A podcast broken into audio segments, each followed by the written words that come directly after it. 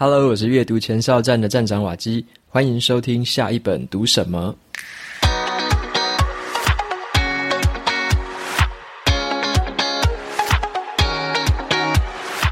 今天我想跟大家分享的这本书，它的书名叫做《召唤勇气》。这本书在谈的是一个团队的领导者，他要怎么样提升个人的领导力，怎么凝聚团队的向心力。那这本书的话，会谈一些怎么打破惯性，踏出以前的舒适圈，成为人生当中、工作当中的一个勇敢的领导者。在今天的节目，我会跟大家分享四个步骤。那么这本书呢，也是我最近跟朋友有聊到，就是关于当主管之后啊，有没有哪一些好书可以看？那无论是要当主管，或者说即将有这个潜力，即将要当主管的人。我认为这本就有很大的帮助。在我当主管之后，这本书里面的一些方法也让我直接用到职场上面，那也带来了很棒的效果。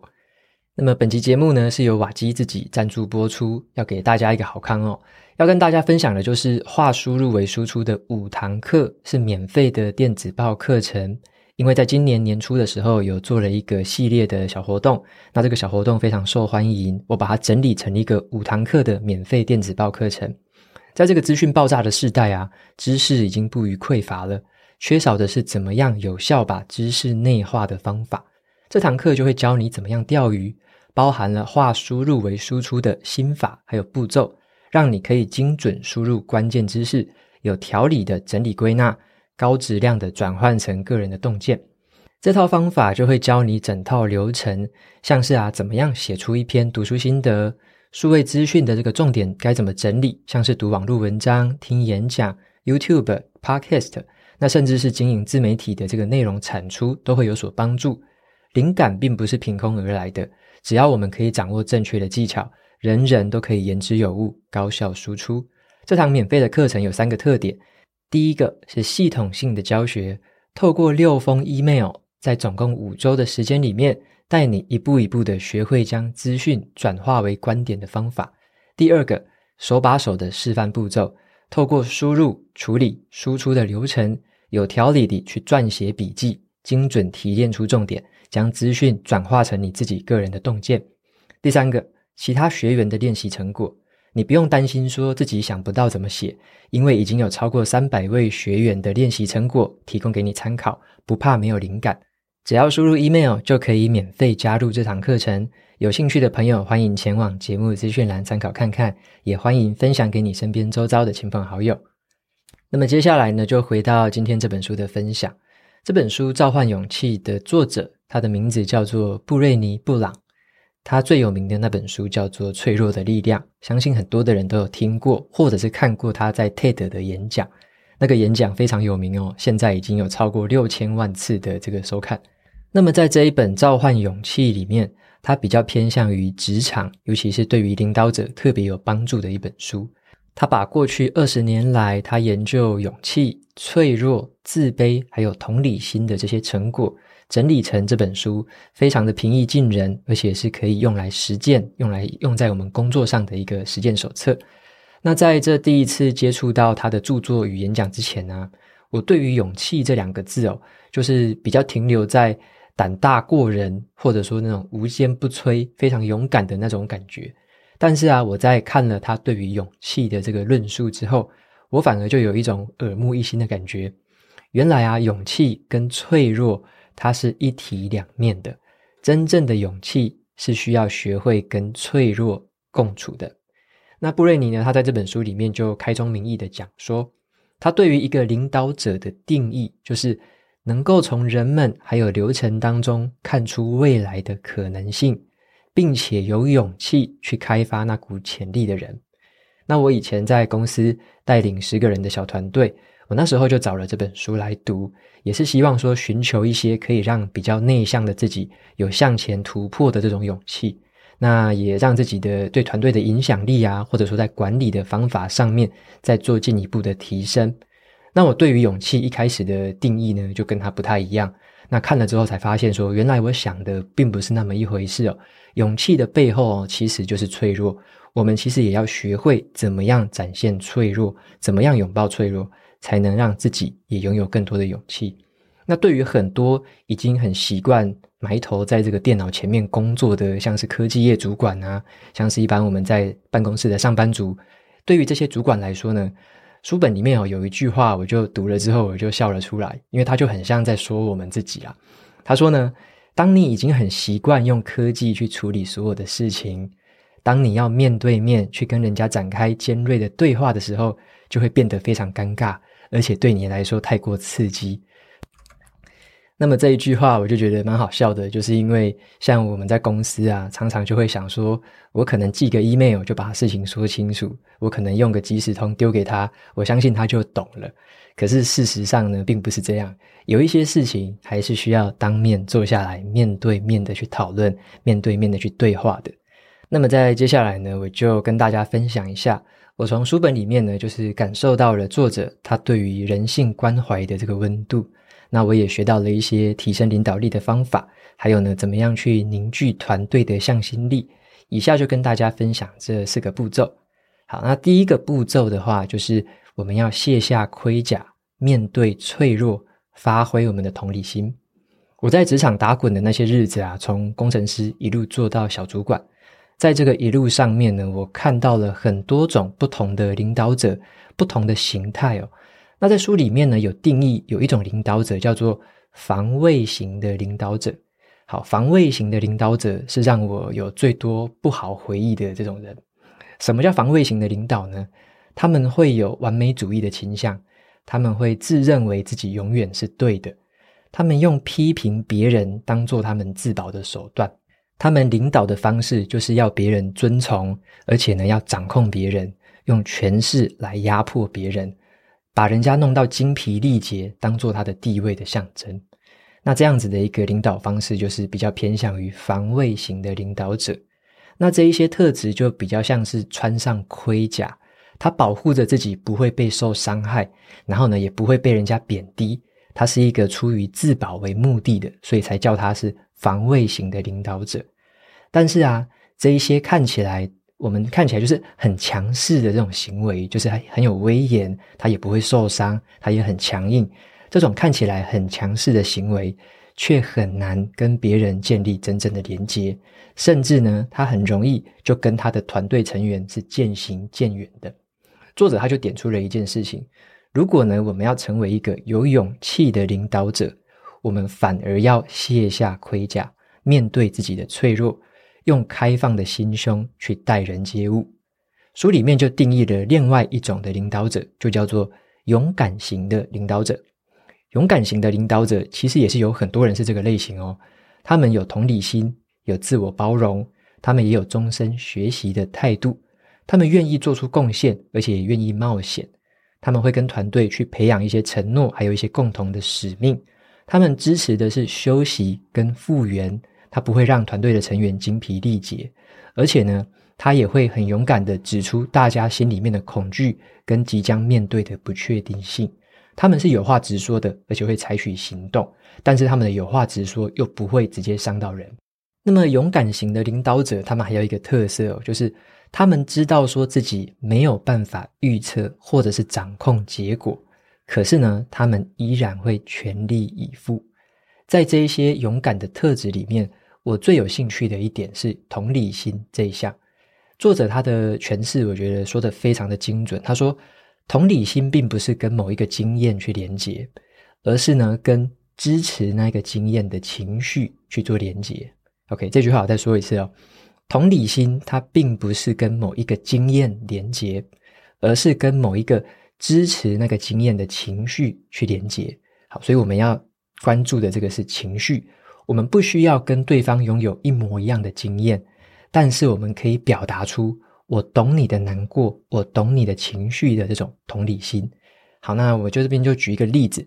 像是团队的成员呢，他可能搞砸了一场报告，他感到非常的沮丧跟失望，你看起来他就是灰头土脸的这样子，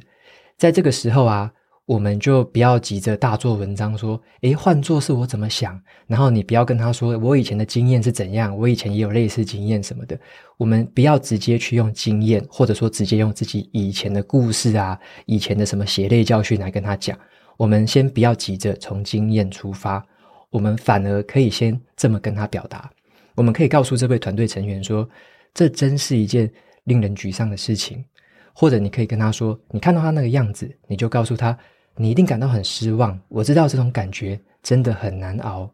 好，所以说你要先跟他的情绪去建立连结，你要先支持、先理解他的情绪，不要试着去挽救或者是说教，而是先跟他的情绪连线，才站在他的立场来看事情。在这个之后，当他知道你的情绪跟他已经产生这种同理、产生这种连结的时候，你再来跟他分享经验、分享以前的血泪教训，他才听得进去。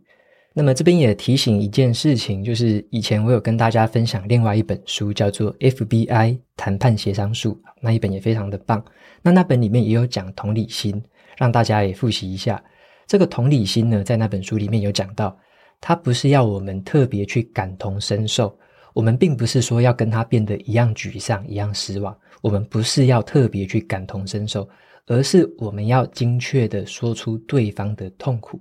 像是呢。你可以描述你似乎很沮丧，听起来你很失望。如果你把这些情绪描述对的时候，对方他会知道说你感受到了，你才说的正确嘛。然后呢，这个时候就是你说对了。但是如果你说错了也没有关系。如果你是用这样子比较软性的态度在跟他说，他或许听出来其实他没有沮丧啊，他可能是比较错愕，他就会告诉你没有，我其实没有很沮丧，我是很错愕啊，因为怎么样？就是你可以透过这样的对情绪的描述，去跟他去做一个澄清。如果他认为说你说的不对，他会告诉你；他如果认为你说对了，那你的情绪就跟他建立好连线了。透过这样子一个很简单的澄清的一个步骤，你就可以很快速的找到正确的情绪连接。那在这个建立同理心的过程当中，也等于是你在跟对方开始建立彼此的信任，然后展开后面的对话。好，所以以上呢，第一个就是跟大家分享的是要卸下盔甲，面对这个脆弱，发挥同理心。那再来的话，我们分享第二个步骤，就是我们要走自己的路，可是也要懂得去接受反馈。好，要走自己的路，也要懂得去接受反馈。作者他有提到说，一个领导者他一定会遭遇到困难，一定会遭遇到阻碍。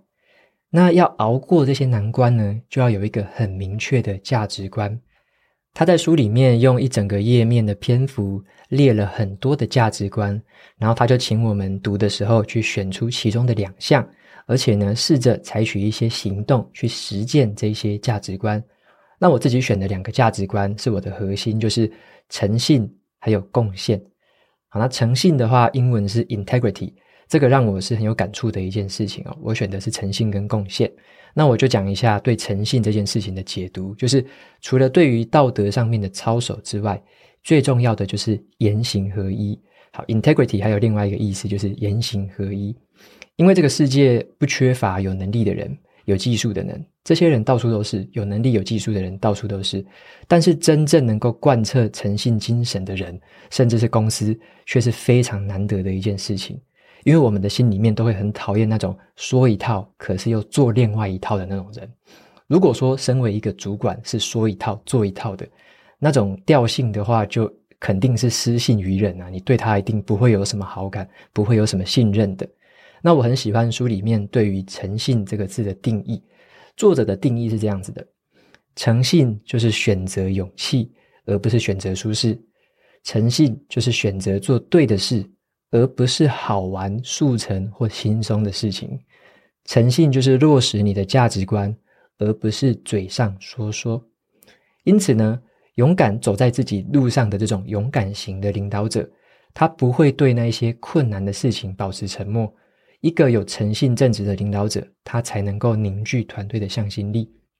那除了说坚持自己的价值观之外，也必须要学习去接受别人意见的回馈。无论是来自你的上司或者是下属，因为啊，如果是一个太过固执的态度，或者是对于价值观的这个方向矫枉过正的话，反而会让人家跟你渐行渐远，因为你可能开始排斥别人的给你的回馈。那为了避免这种情形呢，作者他有提出三个心法，让我们在听到不同的回馈，或者说对于自己是反对的这种回馈的时候，可以用一下这三个心法。第一个呢，就是说。对于大部分的意见回馈啊，我们可以这样子想：就是我有足够的勇气听他把它说完，但是我也不必全盘的接受，或者说全部都一定要听进去。可是我还是有勇气听他把它说完。好，这是第一个心法，就是对于大部分的意见回馈，你有勇气把它听完。那第二种是，如果对方的回馈他的表达技巧不够好的时候，这个时候我们要这样子想：尽管他的表达技巧不够好、不够完美，没有关系，他讲的话一定有一些值得听的东西。只要是对我有用的部分，我把它听起来就好了，我不必理会其他讲的不怎么样的东西。好，所以说这边就是听对我们有用的地方。挑一些值得听、有用的地方就好了。那其他他表达不够好的地方，不要特别在意。那第三个心法就是说，当你听到了一些忠言逆耳的建议的时候，好，忠言逆耳的建议就是你明明知道他讲的是对的，可是你心里面又就觉得很不爽。那这个时候怎么办呢？我们要这样子想。就是对方讲的话呢，是让我们可以去掌握跟学习技能的一个过程，让我们变得更好。而且这个人他之所以提出这种忠言逆耳的建议，是因为他和我一样关心这件事情，或者是他一样关心我，他才会提出忠言逆耳的建议。我们都是同样对了某一个事情，对了某一个专案好。所以说，用这三个心法，我们就可以来试试看说，在听回馈的时候。不同回馈的时候，可以怎么样去听取别人的这个建议？那么最后还有一个小提醒，就是说，如果你听到别人的回馈啊，一次太多的时候，假如说别对方可能提了五个这个建议，结果五个建议都是忠言逆耳，哇，那这个听起来真的是有点负担太大，压力太大了。突然这样塞进来会受不了。那你可以这样子去跟对方表达，你可以告诉他说，很谢谢你给的建议哦，但是我们一次就谈这么多，有一点点超出我的负荷了。我们先挑其中的一项或其中的两项来深入探讨，好不好？那我很乐意改天再来跟你聊聊其他的建议。OK，所以这样子的一个表达，你可以让对方感觉到你的感谢，也可以让对方知道说，OK，你现在有点承受不住了，但是你又愿意听其中的一两个。这就是一个很有建设性，而且很尊重对方，也充满勇气的一个提议。OK，所以这个就是第二个步骤，想要跟大家分享的重点，就是我们要走自己的路，就是要遵循自己的价值观。可是我们也要去听取跟接受一些反馈的意见。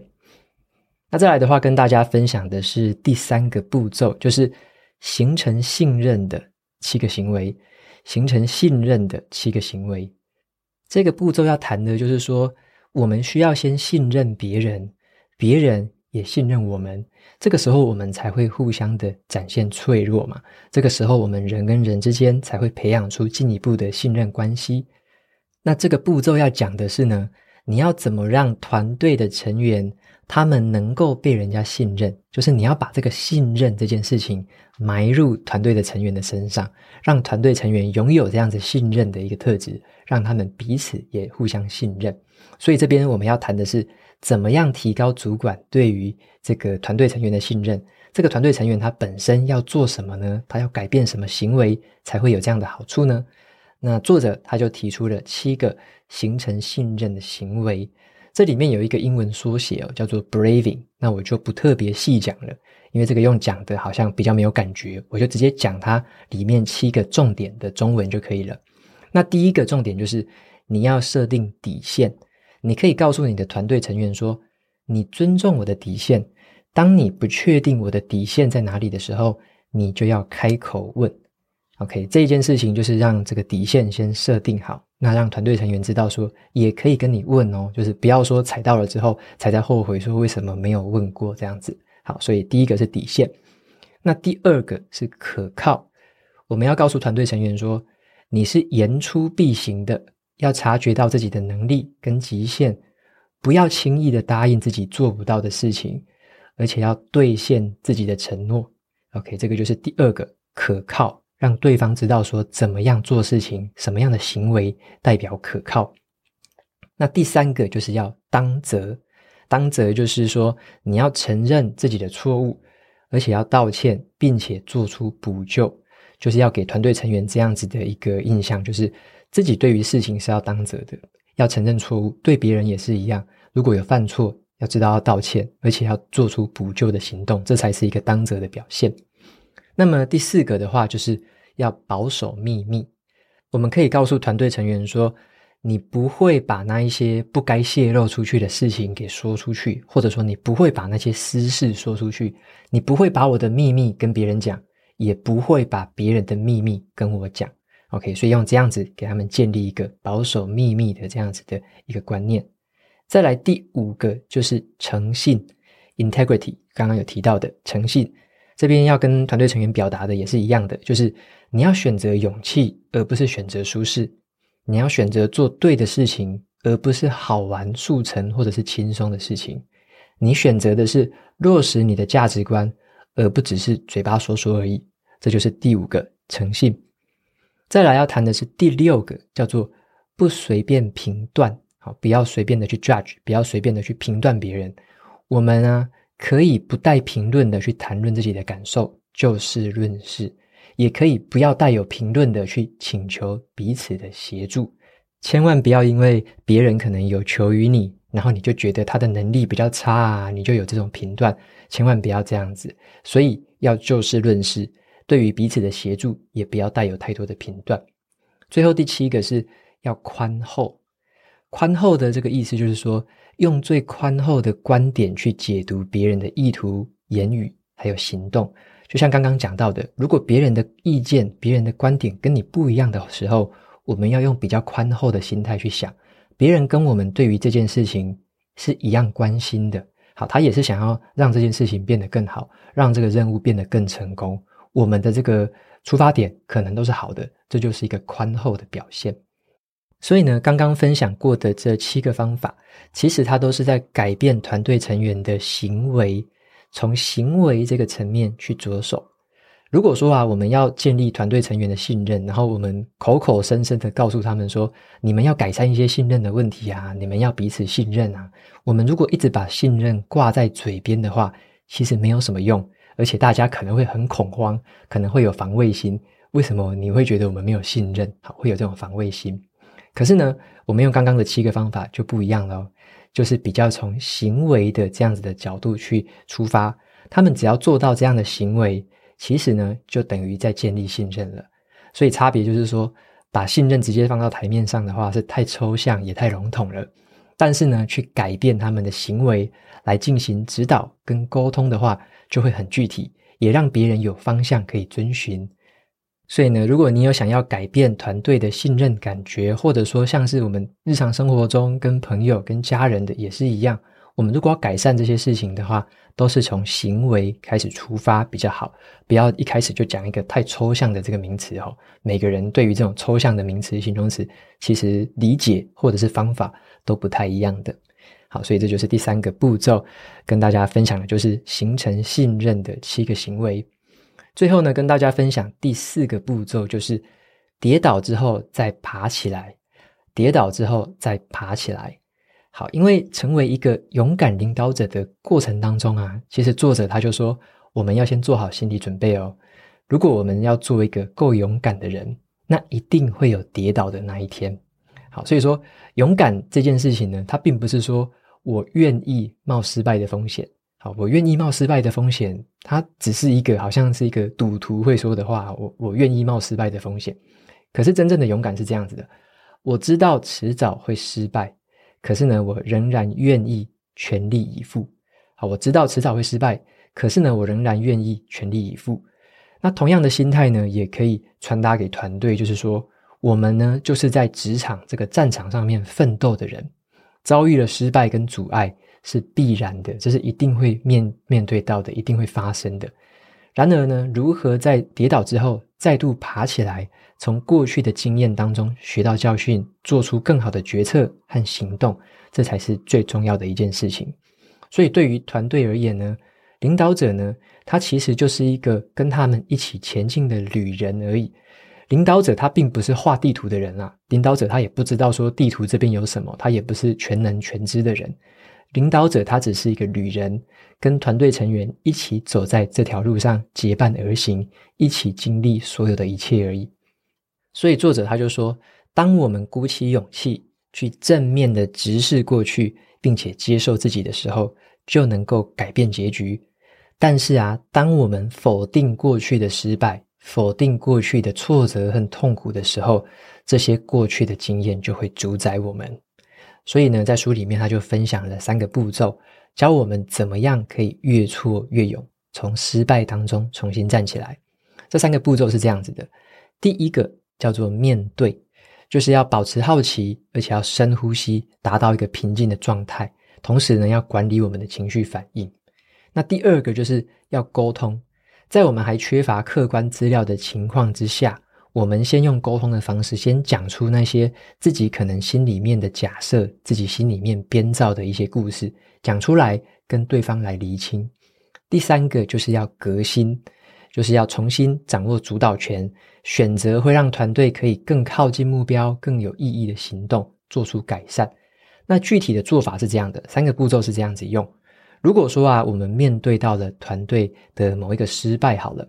这个时候呢，我们首先先平静心情，不要先预设立场，我们不要一开始就想说一定是某个人存心捅娄子哦，不要一开始就想的这么差的这样子的一个方向，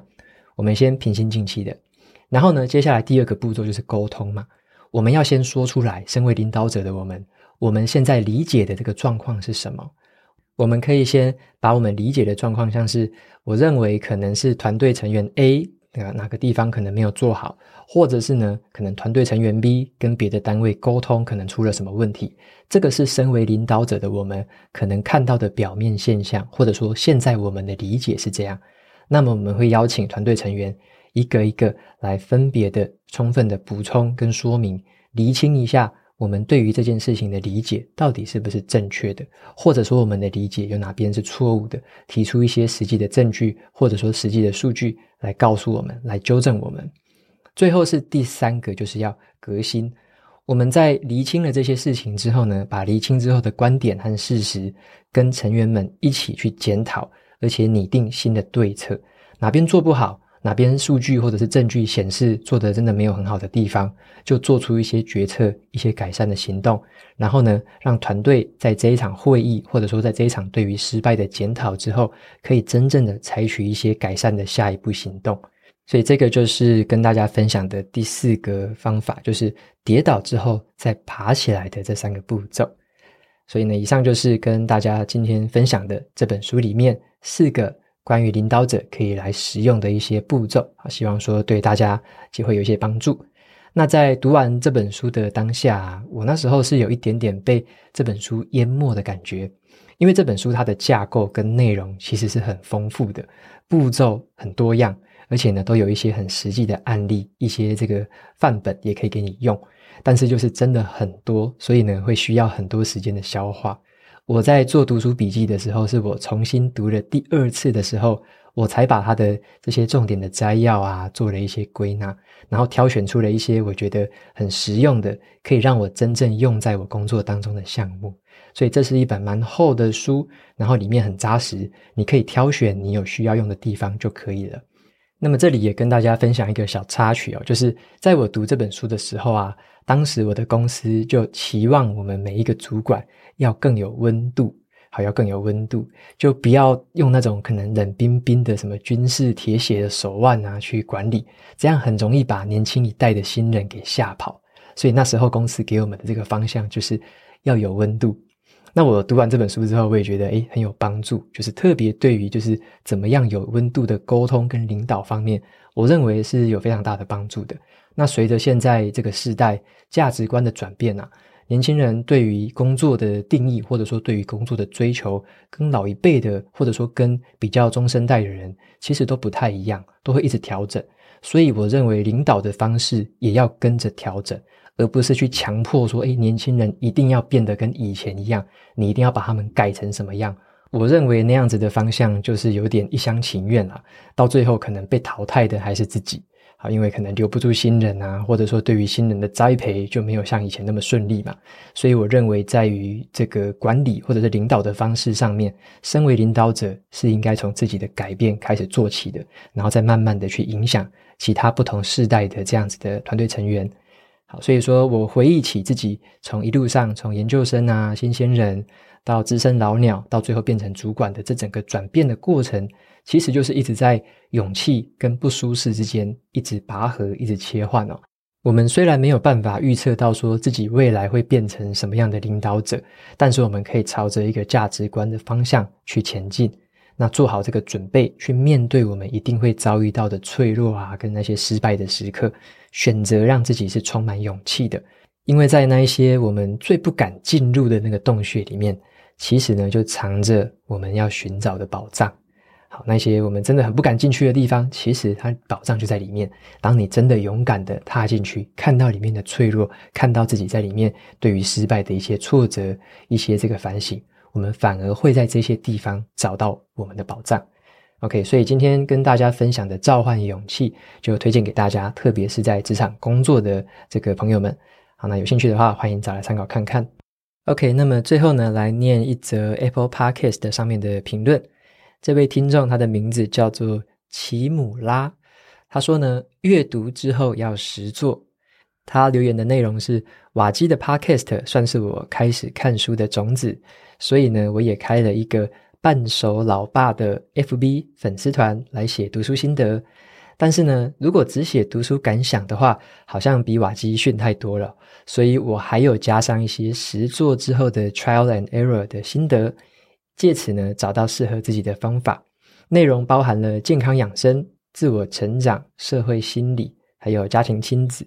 最近有看了一些商管行销类的书本，那当然啊，投资理财也是一定要的。欢迎各路的高手一起来交流实作心得，喜欢的话也麻烦帮我按赞、追踪加分享哦，谢谢。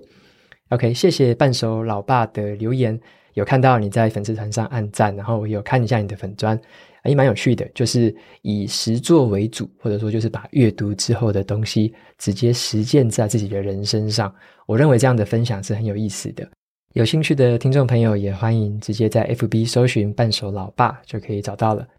感谢这位听众的留言，谢谢你。